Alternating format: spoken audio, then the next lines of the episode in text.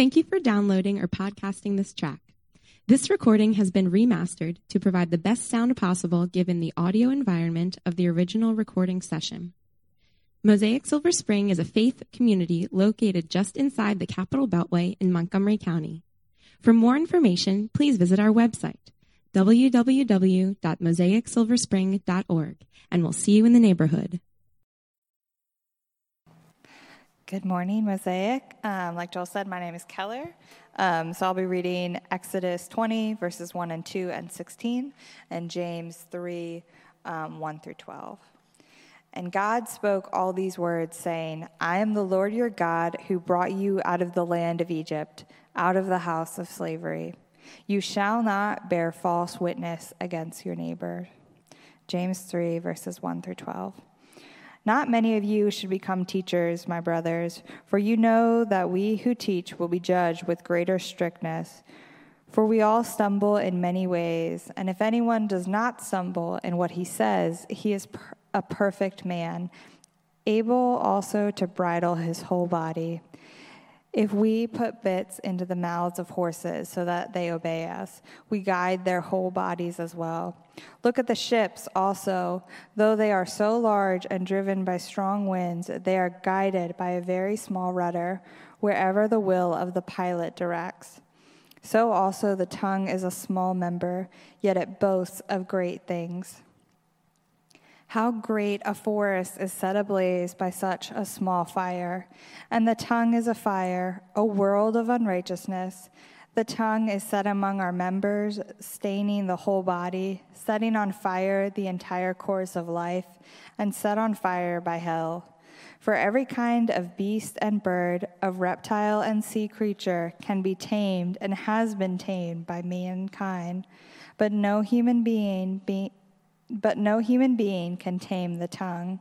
It is a restless evil full of deadly poison. With it we bless our Lord and Father, and with it we curse people who are made in the likeness of God. From the same mouth come blessing and cursing.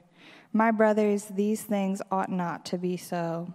Does a spring pour forth from the same opening both fresh and salt water? Can a fig tree, my brothers, bear olives, or a grapevine produce figs? Neither can a salt pond yield fresh water. This is the word of the Lord. Thanks be to God. Let's pray. Heavenly Father, Lord, I pray for Pastor Joel as he speaks to us this morning. I pray that you would speak through him, um, that your word would convict us and challenge us and encourage us.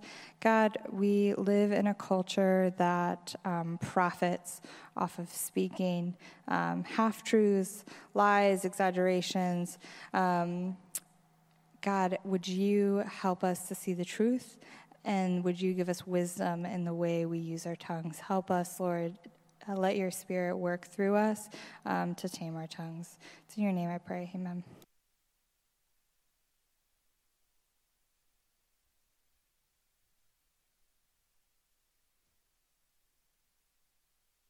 So, the, the reality is, uh, words uh, impact our whole community. They can bring uh, life and vitality to a community. They can bring encouragement. Uh, they can meet people uh, where they struggle the most. But they also can wreak havoc on a community. They can tear down. This is true uh, on the playground, it's true in schools, it's true in board meetings, uh, and it's true of churches. One of uh, the greatest lies ever told on the playground is that sticks and stones may break my bones, but words will never hurt me. One of the greatest lies ever told. Words have power.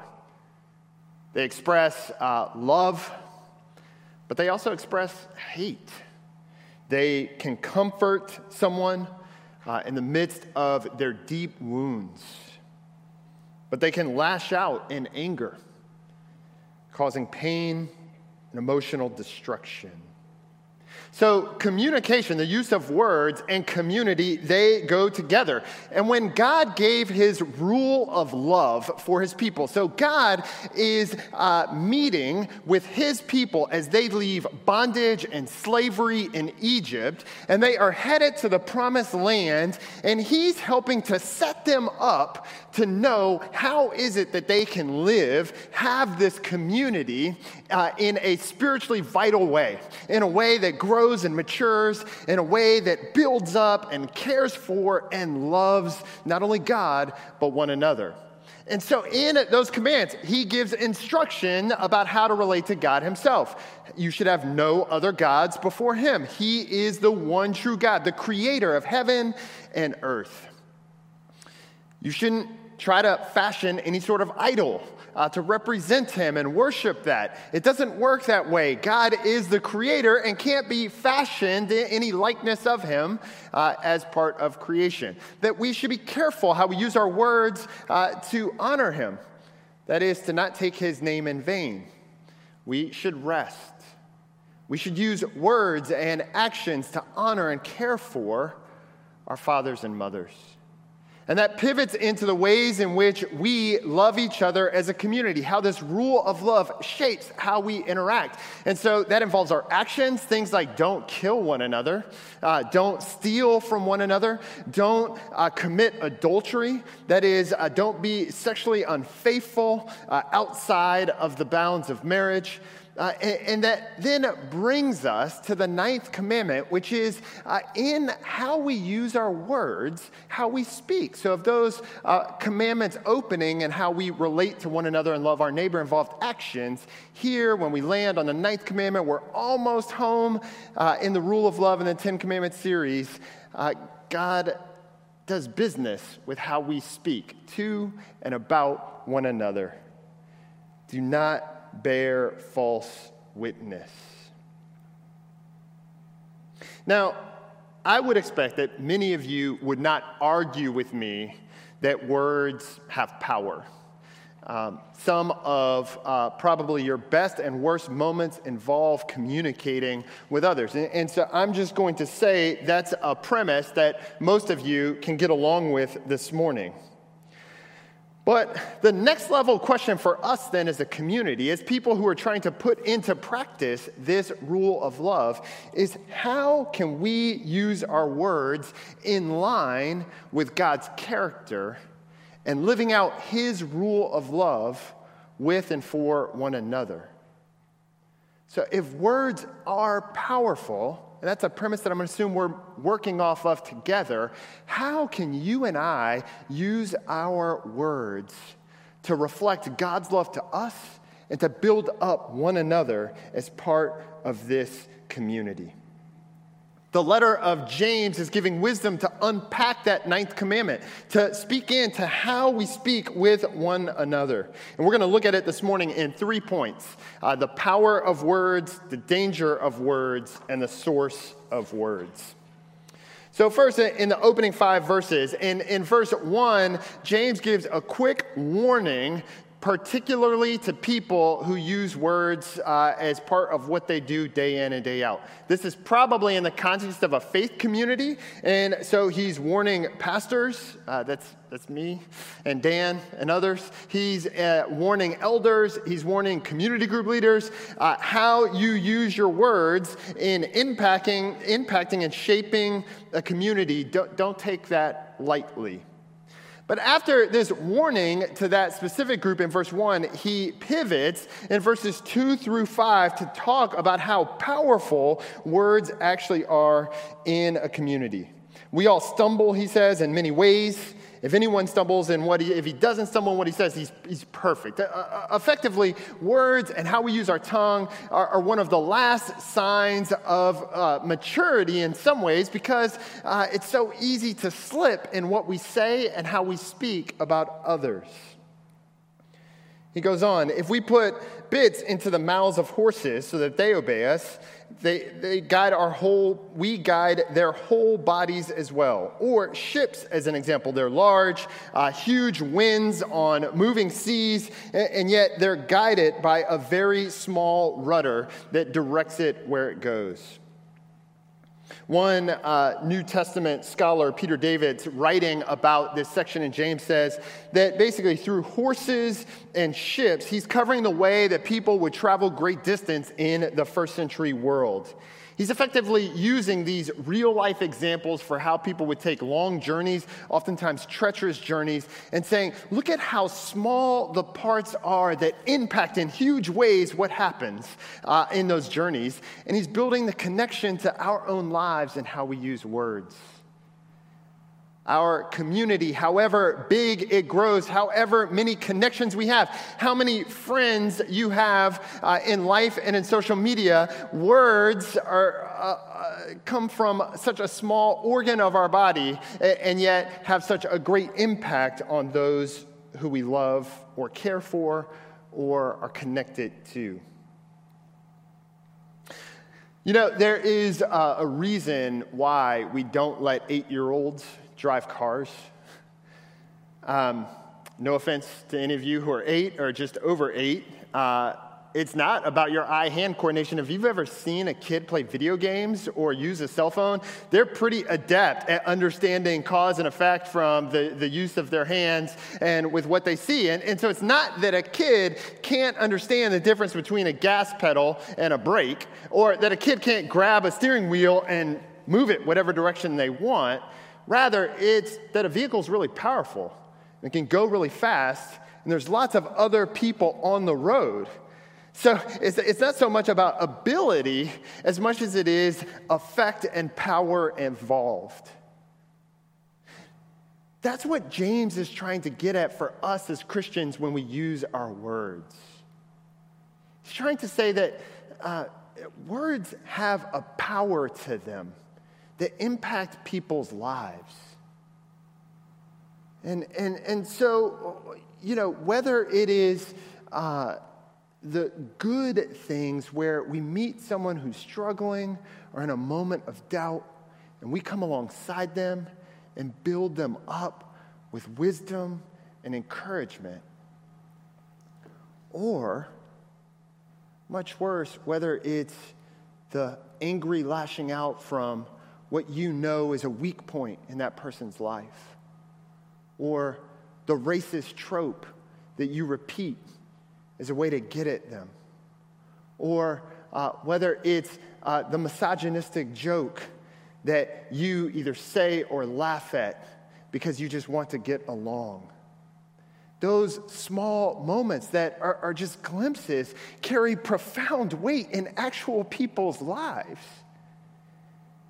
And, and so, as Christians, James is saying there's power here that we have to be really careful to not act like eight year olds behind the wheel of a vehicle when it comes to our words. Rather, we need to respect what's involved and think carefully about how that power plays out. Just as a quick note of application, this is especially true when you are tired or angry. You're no more likely to speak recklessly when you're angry or when you're tired. And so, just as a note of application here, as James is working this out, and I think it's consistent with the speech ethics that James uses throughout his whole letter, that as he warns us of the power of words and how it can steer and impact things, that in our own lives, whether we're using words positively or negatively, we should be especially cautious in our moments of anger or uh, when we're working off little sleep. Okay, after touching on the power of words and using this metaphor of horses and ships in 5b, by the way, A and B, it's just a way when the verse is kind of, it's almost like starting a new section, but it's still verse 5 in your English versions of Scripture. So B is like the second half where it's starting a new paragraph. So in 5b, he says, How great a forest is set ablaze by such a small fire. There is a danger to words, James warns us. The tongue is a small part of our body, but it uh, writes big checks, or makes big boasts, or pronounces great promises. James continues on and talks about how this is exacerbated, those great boasts, those grand promises. It's exacerbated by the reality of sin The reality that uh, we aren't perfect people, and I also am going to venture that that's a premise you would agree with, that we don't have it all together, we don't speak with our words all the time perfectly. And, and so James is saying, yeah, okay, if something powerful is used and impacted by the reality of sin, uh, your own sinful inclinations, because you're a human being.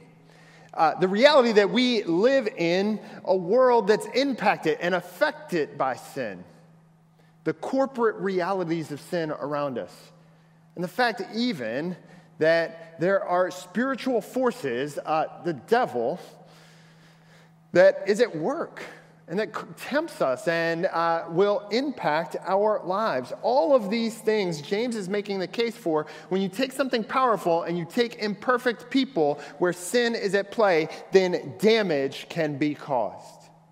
Now, here's what I want us to do business with this morning. You may uh, be sitting here thinking, well, hey, I mean, how bad can sin impact me really? Or you may be thinking, hey, I've been talking for a long time, or I talk professionally, so I'm really good with words. Don't worry about it, I'm taken care of. This use of metaphor in James is helpful uh, it, because I think it gives us the sense that things can get out of hand pretty quickly. that, that you may think you are very competent. You may think you're a self controlled person. But the reality of sin and our own imperfections is that uh, we always have to be aware of the potential danger that involves our words. You know, in Montgomery County, there are uh, leash laws. And uh, what this means is, uh, you know, when you're in the park, uh, when your kids are on a playground, when you may be going for a run uh, or on your bike on a path, ideally, when you come across a big dog, that dog should be under the control of its owner and on a leash. But what I have found, and maybe you have found, is that that's not always the case. And, uh, and just a few weeks back, I was running and came across a pretty sizable dog with no owner around. And uh, as I kind of slowed down and, you know, a hundred thoughts start going through my head, how am I going to handle this situation? I see the owner come around the corner in the trail and is like sprinting to catch up, like recognizing, like, oh, this may not be good. And when she got to me, she said, don't worry, he's friendly. And I, in the moment, I didn't have it within me, uh, recognizing, by the way, what James says about how we use our speech. I didn't have it within me to explain to her, your dog may be friendly for you, and you may know your dog your way, that way, but that doesn't mean I know your dog that way, or more importantly, that your dog knows me that way, right? Uh, and this is helpful because what James is writing to say is listen, when it comes to speech, we need to operate almost with like a leash law for our tongues. Uh, we can uh, lull ourselves into thinking, hey, I haven't said anything mean or angry or overly sarcastic or damaging uh, recently. My, my, tongue is friendly. Uh, I'm great for community, uh, but the danger is as life goes on, uh, that may change. And not everyone uh, knows you, and you don't know everyone the way you may think.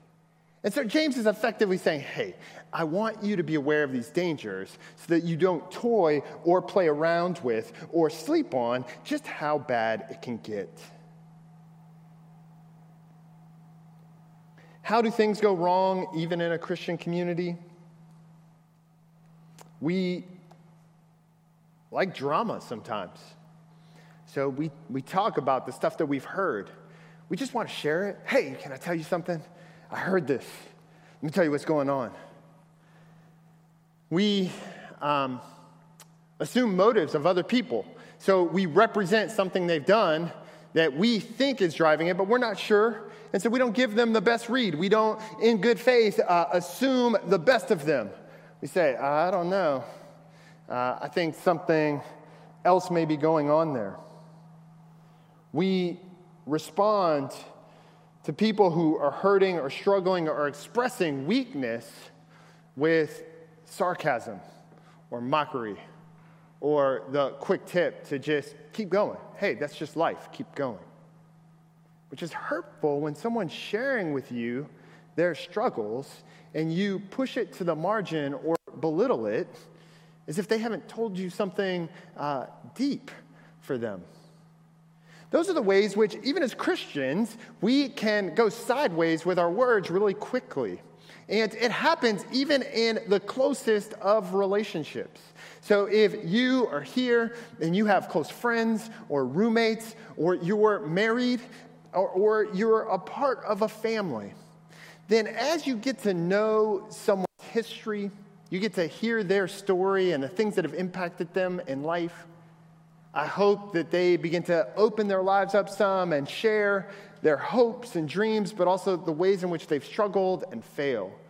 When that happens, there is a danger that knowing those things, we can use it as ammunition when we're hurt. We can lash out at them. That, for James, wreaks havoc. It's the danger of words. And so, even if we veil it or uh, soup it up with some spiritualized language, like, oh, let me just share, here's a way that you can, can be praying for John because, uh, you know, here's what I heard, that has the sound and smacks of a type of spiritual care. And, and yet, in, in reality, it may just be gossiping about what's going on in someone's life. So that's something that as a Christian community, we should be doing business with for ourselves so that we're set up when we're engaging our neighbors outside of the church. When we're speaking with people who are uh, across the street or across the aisle or across the internet or across any spot of our lives, when we engage with them, the more that we recognize the power of words, the more that we've done business with uh, the potential danger in words, the better positioned we are to reach out genuinely care, not only for people within our closest spheres of life, but strangers, and especially people who are different from us, or those who we don't understand, or those who represent a vantage point that we're unfamiliar. This is a redemptive use of words, and in order to get there, uh, James makes the case that you have to know the source of where words come from. In verses 9 through 12, he uses this language of uh, blessing and cursing of, of God. Uh, this also is a reference, right, to the third commandment. So you're getting some third commandment and ninth commandment here in James. And he echoes the words of Jesus from Matthew 12. Jesus said, Either make the tree good and its fruit good, or make the tree bad and its fruit bad, for the tree is known by its fruit. How can you speak good when you're evil? For out of the abundance of the heart, the mouth speaks. The good person out of the good treasure brings forth good, and the evil person out of his evil treasure brings forth evil.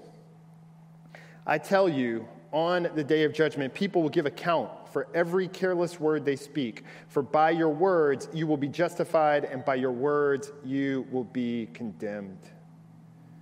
That's Jesus in the Gospel of Matthew.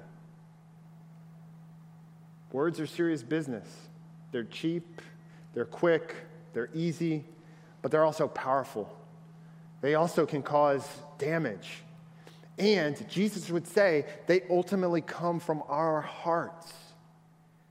And so, if we want to not only recognize the power of words and we want to understand how words can cause damage, and we want to move to that step of using words in redemptive ways to care for the people in our lives, Jesus would say you have to do business with the source of where your words come from. There's an immediate connection, not physiologically, uh, I don't think Jesus means, but an immediate connection spiritually to the words that you speak and what's going on in your heart.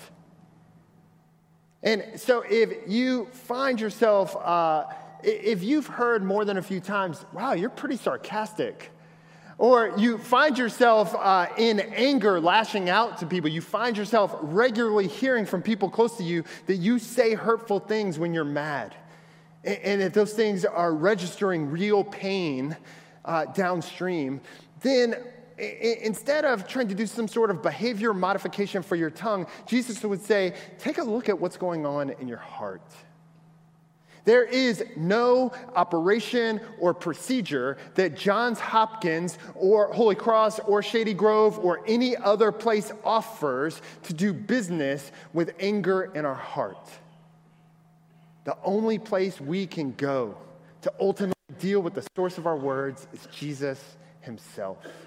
And that's good news for us as Christians because what it means is that Jesus not only recognizes and knows the source of our words, but that he himself has become the Word made flesh to bring about our deliverance, to allow us to encourage and be redemptive in our words toward one another, that our relationships may grow. What would that look like? I've said this a few times, but I think on the East Coast and in Metro DC, it's just an important point. Less sarcasm and more energy and effort understanding where someone is coming from. It would look like a communal use of faith where we think through how can we use our words in this moment for the good of this other person? How could I use words to be a blessing? How could I encourage them? It means uh, not superficial platitudes. Hey, I hope that gets figured out. Hey, man, take care. Those aren't bad, but if someone shares with you something that has some depth to it, that encouragement and effort with our words would go deeper to connect with people's lives. One of the things that I love about the fall is that uh, you get layering, right? Uh, you get to like add layers. Uh, not only do you get the changing of the leaves, uh, not only do you get uh, various options at the coffee shop, but you get layers. Uh, you get not only pants and shirts, but you get to add sweaters uh, or for some of you, scarves, or lightweight jackets, or if you're a bit risky or you're very stylish, hats. Uh, you get to start to add to your wardrobe, and these things start coming out in different colors and in different mixtures so that you can deal with the temperature changes through the day, right? So when you step out and it's really cold, uh, and then the sun comes out and it starts to warm up, you have options to navigate that. Well, in the ninth commandment and the letter from James, they are working to frame up speech in a way in which the power of our speech impacts others. And, and we're challenged, I think, to recognize just how dynamic our words and how we speak to, to one another functions. That there's a, a layering to it. That, that words aren't just the things that come out of, our, out of our mouths in a particular moment. That's like the pants and shirts of our vocabulary. But the, there's more to it. That in our families and in our schools and in our workplaces and in our communities, we would put on the layers, right? That, that we would have uh, in our speech like the sweaters of honesty and integrity and, and that we could add to that the scarves of kindness, uh, that we could put on the lightweight jackets of compassion. And, and, so that we would not only know the power and not only the potential danger, but that because of Jesus' work in our lives by the power of his spirit, that we would begin to think, how can I layer in gentleness and kindness and respect and honesty and good faith in how I view others. And then, I mean, if you're really growing in all of that stuff and you really want to, you can add the hat of humor. But do that last and uh, carefully, because just like hats in real life with style, hats and words can go wrong quickly. Jesus brings us effectively a wardrobe the size of this building to choose from and empowers us in our speech to begin to use words in redemptive ways that express deep love and care for one another. Here, I just want to make two quick points on that before we close. The, the first is when Jesus does that through his death and resurrection and the working of his spirit in our lives, it doesn't mean that we automatically know the right thing to say in every situation. We won't. If you're a Christian, it doesn't magically give you some sort of key to know here's the exact right thing to say in every situation. Notice that the layering of uh, gentleness and kindness and uh, respect and integrity and honesty and good faith and humor, that those things don't give you the exact uh, sentences to structure, but give you a renewed heart's disposition to love other people. What that means is, uh, in, a, in, a, sense, we have the freedom to uh, navigate life using our words to build up one another, to encourage, to come alongside. And that means sometimes we may misplace those words or we may go wrong, but because Jesus is where our hope is found, that's who we look to in those moments. And, and then what that means on the receiving end is that we can be gracious to one another in how we engage. For us, using speech redemptively bears the mark of what Jesus has done for us. He has transformed our hearts through faith so that now, uh, just like uh, the evil person produces evil speech, so Jesus said in the Gospel of Matthew, someone who's been renewed by Jesus, whose heart has been made alive, who's been touched by the power of God's Spirit, now has the benefit of using their words redemptively for the people around them. Not that you'll do it perfectly, but it's an option because there's a connection, remember Jesus said, between what's going on spiritually in your heart and what's coming coming out of your mouth. Now, for us, let's live that out. Will there be challenges in a community like ours with young and old, with people who have different pains in life, who bring unique stories to the table as part of our community?